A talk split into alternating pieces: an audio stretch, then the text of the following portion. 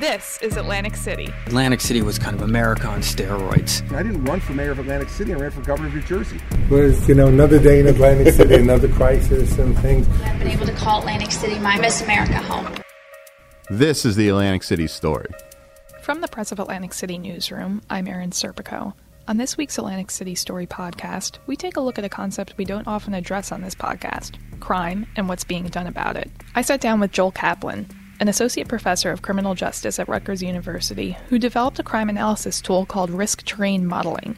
It uses data and analysis to find out where crimes are likely to take place and also looks at what kind of landscape factors are influencing that crime. The tool has been fully implemented in Atlantic City Police Department in 2017, and the department says it has resulted in a decrease in crime. We were joined this week with Joel Caplan, along with the Atlantic City Police Department's Captain James Sarkos and Captain Jerry Barnhart, who discussed with us how the analysis tool has worked in the city. Enjoy. Joel, you had come up with this idea of risk terrain modeling. Can you tell us a little bit about how that applies to crime in general and in Atlantic City specifically? Sure. Uh, risk terrain modeling was first developed by Dr. Kennedy and I at Rutgers University. And essentially, what RTM does is it identifies risky facilities or features in an environment and how they interact to create or aggravate crime risks. So, risk terrain modeling is essentially a crime analysis technique which is used to identify places where crime is most likely to occur and places where uh, criminals would prefer to commit crime because it's the easiest to do. And this information is then used by police and other city officials to deploy resources for forecasting or for intervening for crime prevention. Can you kind of describe to us how you came about uh, to Atlantic City to implement this in a city like this? Yeah, I uh, got a phone call. I think. uh, yeah, uh, Captain Sarkos gave me uh, gave me a call, and he could probably describe it better than me. But he, uh, I think he heard about it from someone else, heard my name, and realized that we knew each other. Um, we went to the same high school. We were on the same rescue squad uh, a long time ago. But um, uh, he learned that I was at Rutgers and working on this crime analysis technique. He was uh, at Atlantic City um, for many years now and thought that this would be appropriate to try. So uh, we met, talked about it, met with the chief and other commanders, and uh, they uh, they agreed. And now that was back in 2015, I believe. Yeah, um, fall of fall of 2015. Okay, so now take us through how that kind of then developed to, to being fully implemented in 2017. Sure. So you know, it all started off when I was at a Atlantic Cape Community Atlantic Cape Community College Criminal Justice Advisory Board committee meeting along with Chief White, and one of the other committee members had mentioned how uh, a young professor at Rutgers University named Dr. Joel Caplan was doing some renowned work in the area of risk terrain modeling and geospatial crime analysis and uh, you know, I recognized his name because I went to high school with Joel, and the chief and I talked about it, and it sounded very fascinating, the work he was doing, and very cutting edge. So we decided something we were interested in pursuing further. So we gave Joel a phone call, asked if he would be willing to come down, the Atlantic City Police Department, and talk about some of the work he's been doing. And Joel gladly accepted our offer and came down and gave us a nice presentation and all these things. And uh, we were blown away by it. We thought it was, it was uh, we liked the concept. We liked how it focuses on places and not people. And it was exactly what we wanted to do. And we decided to implement the program along with Rutgers at Atlantic City Police Department. And it's been very successful. We're really happy with it. Uh, and it's been well received by the community as well. Now, when you say focusing on places and not people, can you explain how that sort of works from a, a data perspective and from an implementation perspective? Yeah, so here, here's the playground example. Uh, what risk terrain modeling does is it identifies features of the landscape that attract certain types of behavior. Now, we all operate in space, so uh, criminals operate in space for the purpose of committing crime, and, and non criminals operate for legal activities. Um, but what we find is that all of our patterns are influenced by the environments and the, and the, attractors and generators of certain activities to create settings that are most conducive uh, to these types of activities. So, what risk terrain modeling does for the purposes of crime is it identifies features of the landscape that attract offenders or illegal behaviors to certain places over and over again and allows us to allocate resources to those locations to try to um, change those settings, make them unattractive uh, so that they no longer um, attract crime or become suitable for crime. And the analogy that we use is the playground example, where uh, unrelated to crime, but if you can imagine a place where children repeatedly play over and over again, and you only focus on those kids, you'd uh, identify certain areas as being hotspots for, for kids playing. But if you take your focus off the kids, off the people, and put it on the places, you'd realize that there's swings and slides and open fields and features of, the, of this place that we might think of as a playground. And it's these qualities of the environment that attract children to this location instead of, instead of other places and uh, that don't have these types of attractive qualities, which allow us to anticipate the types of behavior we would expect at this location. In the case of kids, we expect, expect playful behavior at playgrounds. And in the case of high risk locations for crime with regard to risk terrain modeling, we expect crime outcomes. And that allows us to make forecasts, to deploy resources, and to develop intervention strategies that try to change those outcomes before they occur without worrying about who's present there at any given moment in time. It allows us to focus on the places themselves. And now, is this the kind of a similar idea as like predictive policing? Um, does that kind of tie into to your work? It fits in the category of predictive policing, but um, predictive policing comes in all shapes and forms. And uh, what we think of with this is more of risk assessment or risk governance. Um, forecasting might be a better use of, of the um, of the phrase, uh, or might be a better synonym than predictive policing. But essentially, forecasting takes into account the ability to assess risk and anticipate outcomes in probability in a, in a probabilistic way. And um, risk terrain modeling would, I guess, fit in the category of predictive policing, but it, it allows for a much broader understanding of the problem and a much more strategic or tactical response to the problem areas. So, from the police department perspective, was that like a new way of thinking, or was it just kind of an opportunity to jump off and kind of implement a, a program? No, it definitely was a new way of thinking. And if you look at traditional hotspot policing, you have a map and you show where all your crimes occurring, and then you go and you attack that area. And that, that comes at a high cost because if we if we say this area is high in crime and then we're constantly stopping everyone who happens to be in that particular area, it really turns the community off. And if I'm a person who lives in an area that the police deems to, to be a hotspot, I shouldn't be stopped by the police every time I walk out of my door and I'm going to work or taking my kids to school or coming back from school. So that's what we did not want to do with traditional hotspot policing, and that's what we like about risk terrain modeling is we try to figure out what is it about this particular spot that's attractive to crime and now what can we do to address why crime is happening here so it doesn't reoccur. Again you look back at traditional hotspot policing and these hotspots have been our hotspots for 20 30 years and they don't change. So if we're attacking the people in that area and it's not causing that, that area to not become a hotspot anymore then it's really not successful. So this is a different way of looking at it and saying what is it about this particular area that's attracting crime to it and what can we do to fix that so it doesn't come here anymore. And then it takes it to the next step by saying, hey, well, where else do we think this might occur now that has similar features that's attracted to crime to make sure we're not just displacing people from one area to another and then they commit crime somewhere else. Pushing it off, so to speak, yeah. Dr. Caplan actually calls it whack-a-mole, which I think is a very good term for it. Yeah. We, we attack one area and then crime pops up over here, so this tries to keep us ahead of that. So, what does that look like if somebody were kind of looking down on the city from a broad perspective? What does this process look like in, in the city? Well, so one example I can give is uh, abandoned houses. So when we ran the risk terrain model, we found that abandoned houses was testing as significant, and the city only has a certain pot of money that they can use to tear down abandoned houses. And before they would maybe tear down the houses based on the amount of complaints they got and things of that nature. But now we run it through the risk terrain model, and we determine which houses should be torn down first based on which ones are more associated with crime occurring in that area. So it's a really a much better for, way for, of us to be efficient and effective at spending that money and at reducing crime. And to um, continue from that, you know, risk terrain modeling identifies where crime is happening, but also why. So it allows all of these responses to not just be deployed to certain areas, but to have a sense of what they're going to do when they get there. Uh, in this case, vacant properties is identified as a significant risk factor, and many other factors can also be identified as, as significant risk factors and how they kind of interact to create these unique behavior settings. So it allows for the police to engage with other members of the community and other members of the city government to come up with kind of comprehensive strategies for responding to these areas that shares the burden um, across multiple agencies and multiple stakeholders. Yeah, yeah, you brought up a, a great point. I mean, I, I, it seems like this process really involves a lot of analysis and looking at data from the past, but also working with other agencies. So, what has that looked like? Um, what are some other agencies that have been involved in this process? Well, we've been uh, involved with Public Works, with the city's Planning and Development Unit, um, Fire Department. We've all been involved together because you know, crime is not just a police problem. It's, it's really everyone's problem. And of course, our biggest partner is the community.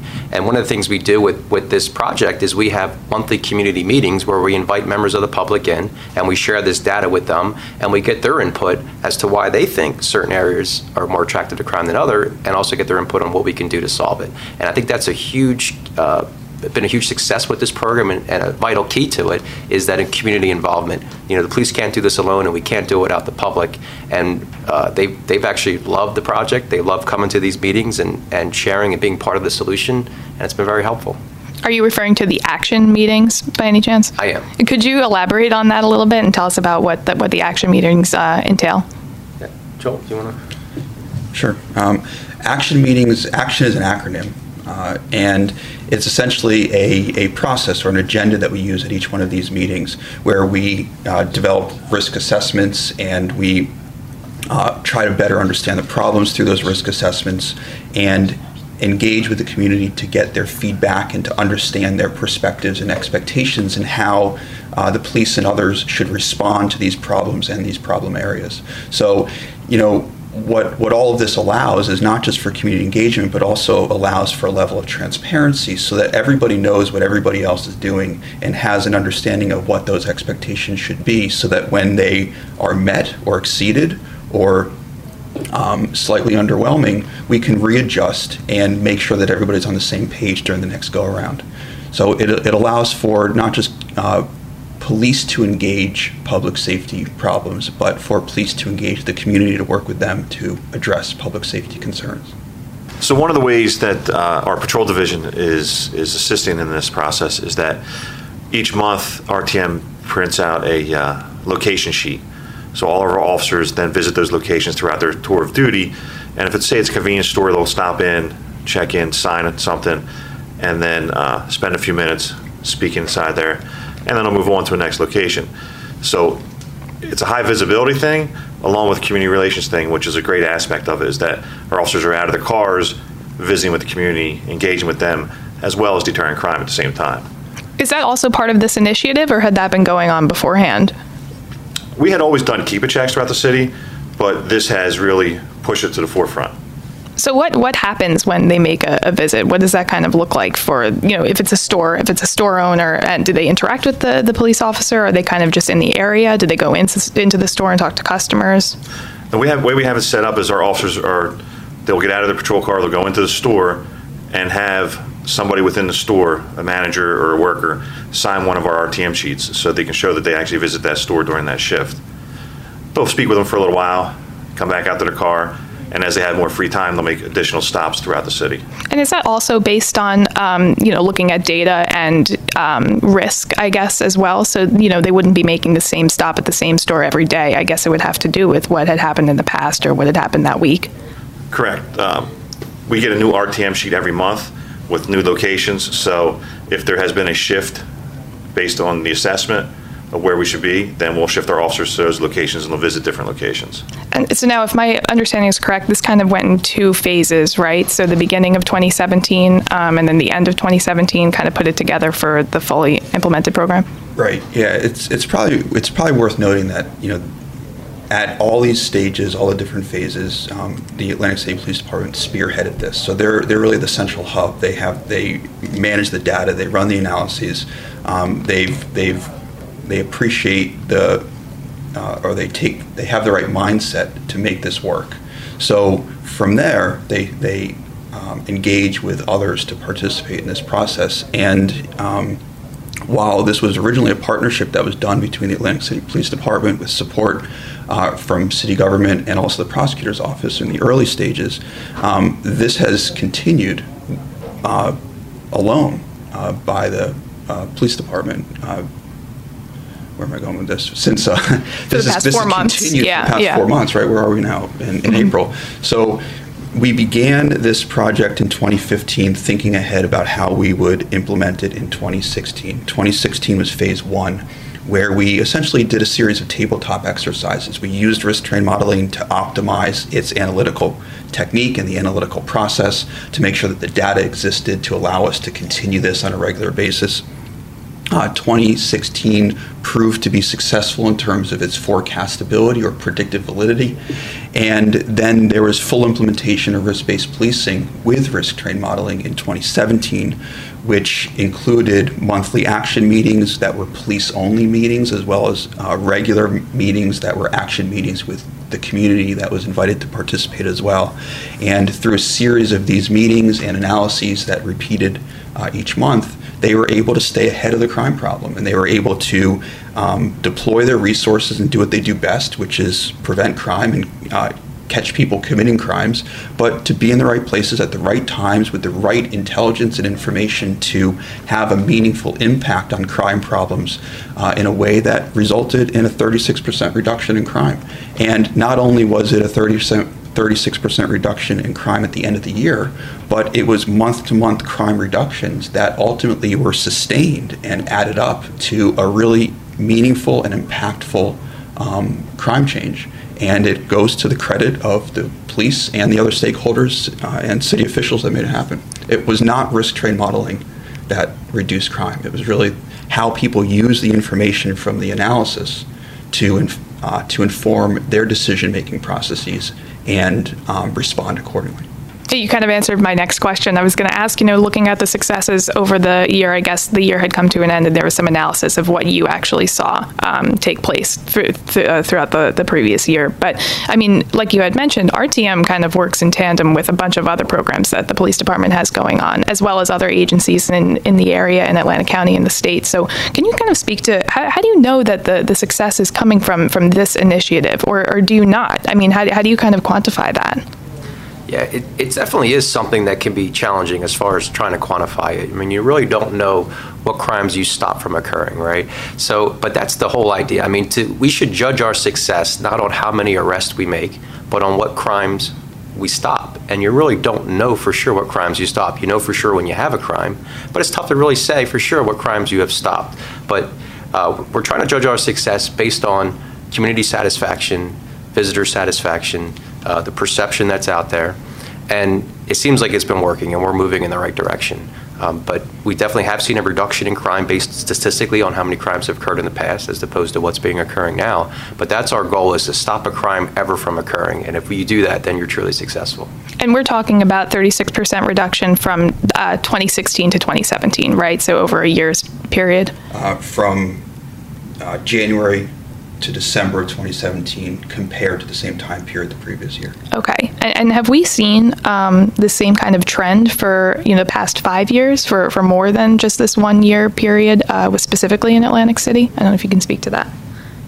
I mean, crime has been trending down in Atlantic City for a long time, but this really we think helped us get a, a, big jump on it. But there was a lot of investment made in Atlantic City recently with gunshot detection system, ShotSpotter, um, with a new CAD records management system we have right now called TriTech. We also have Tip 411 anonymous tip testing service, and also our community outreach. We really doubled down on the community outreach that we've been doing for the last couple years under the direction of Chief Henry White, and that's really uh, had some great paid some great dividends back to us. Because like i said before you, you really have to get the community involved. But everything is a tool in the toolbox so it's really tough to say that this one thing helped us out tremendously. We give a lot of credit to risk terrain modeling but everything together has been a big help.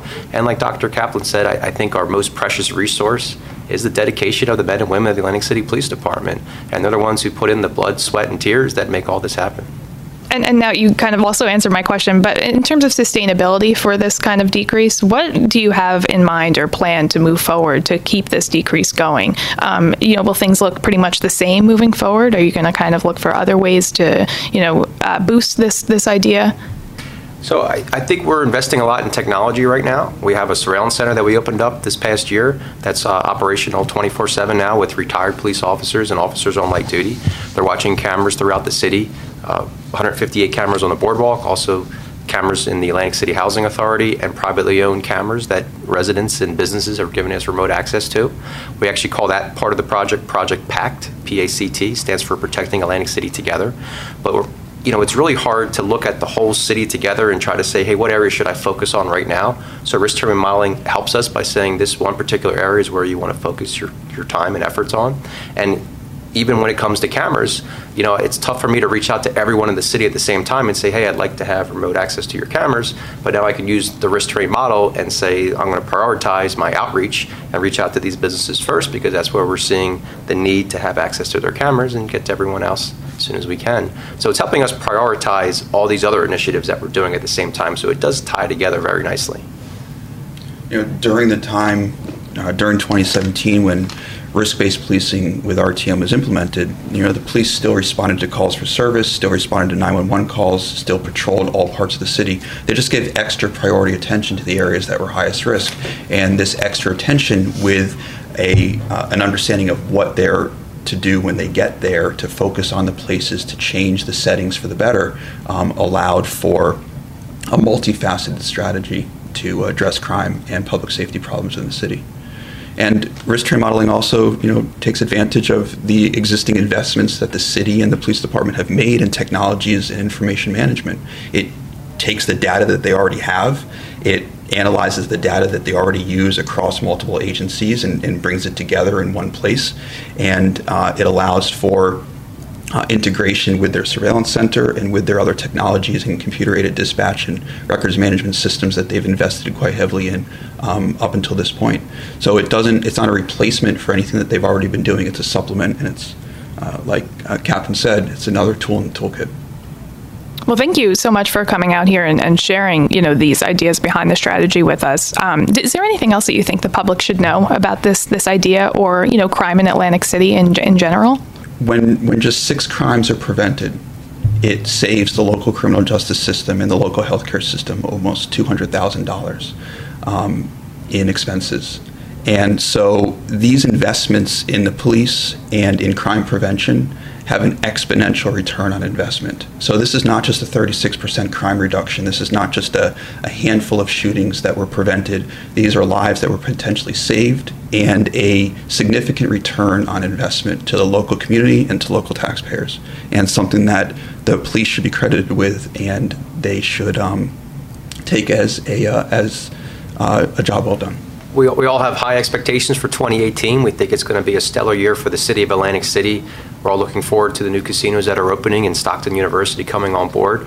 And the Atlantic City Police Department is really embracing technology as a way to help us be more efficient and more effective and making everyone safe and, and uh, have a happy and fun trip to Atlantic City. And I think you're going to see in the years to come how we really double down on technology and everything we're doing and use that to, to really drive down crime even more. Yeah, and like you said, there is a lot coming to Atlantic City in 2018, whether it's new buildings or things opening. Um, so I'm sure that this kind of idea will, will help you move forward in keeping it safe. It is, and, and we have a lot of meetings with new investors when they come to town. And one of the things they like to do is like to come to the police department, the public safety building, and tour the surveillance center. And we've gotten great feedback by that. Everyone seems very impressed at what we're doing, and we think that's going to also help bring new businesses to Atlantic City because it gives them a little bit of assurance when they come here to see all the new things and innovative things that we're doing. And it's worth noting that as as the environment changes, the analytical technique of risk terrain modeling can take into account these changing dynamics and constantly allow um, people to stay ahead of these crime problems as the environment influences crime patterns differently over time. Very good. Well, thank you so much for joining us today and um, for giving us some perspective. We really appreciate it. Thank you for having us. Thank you. Thank you.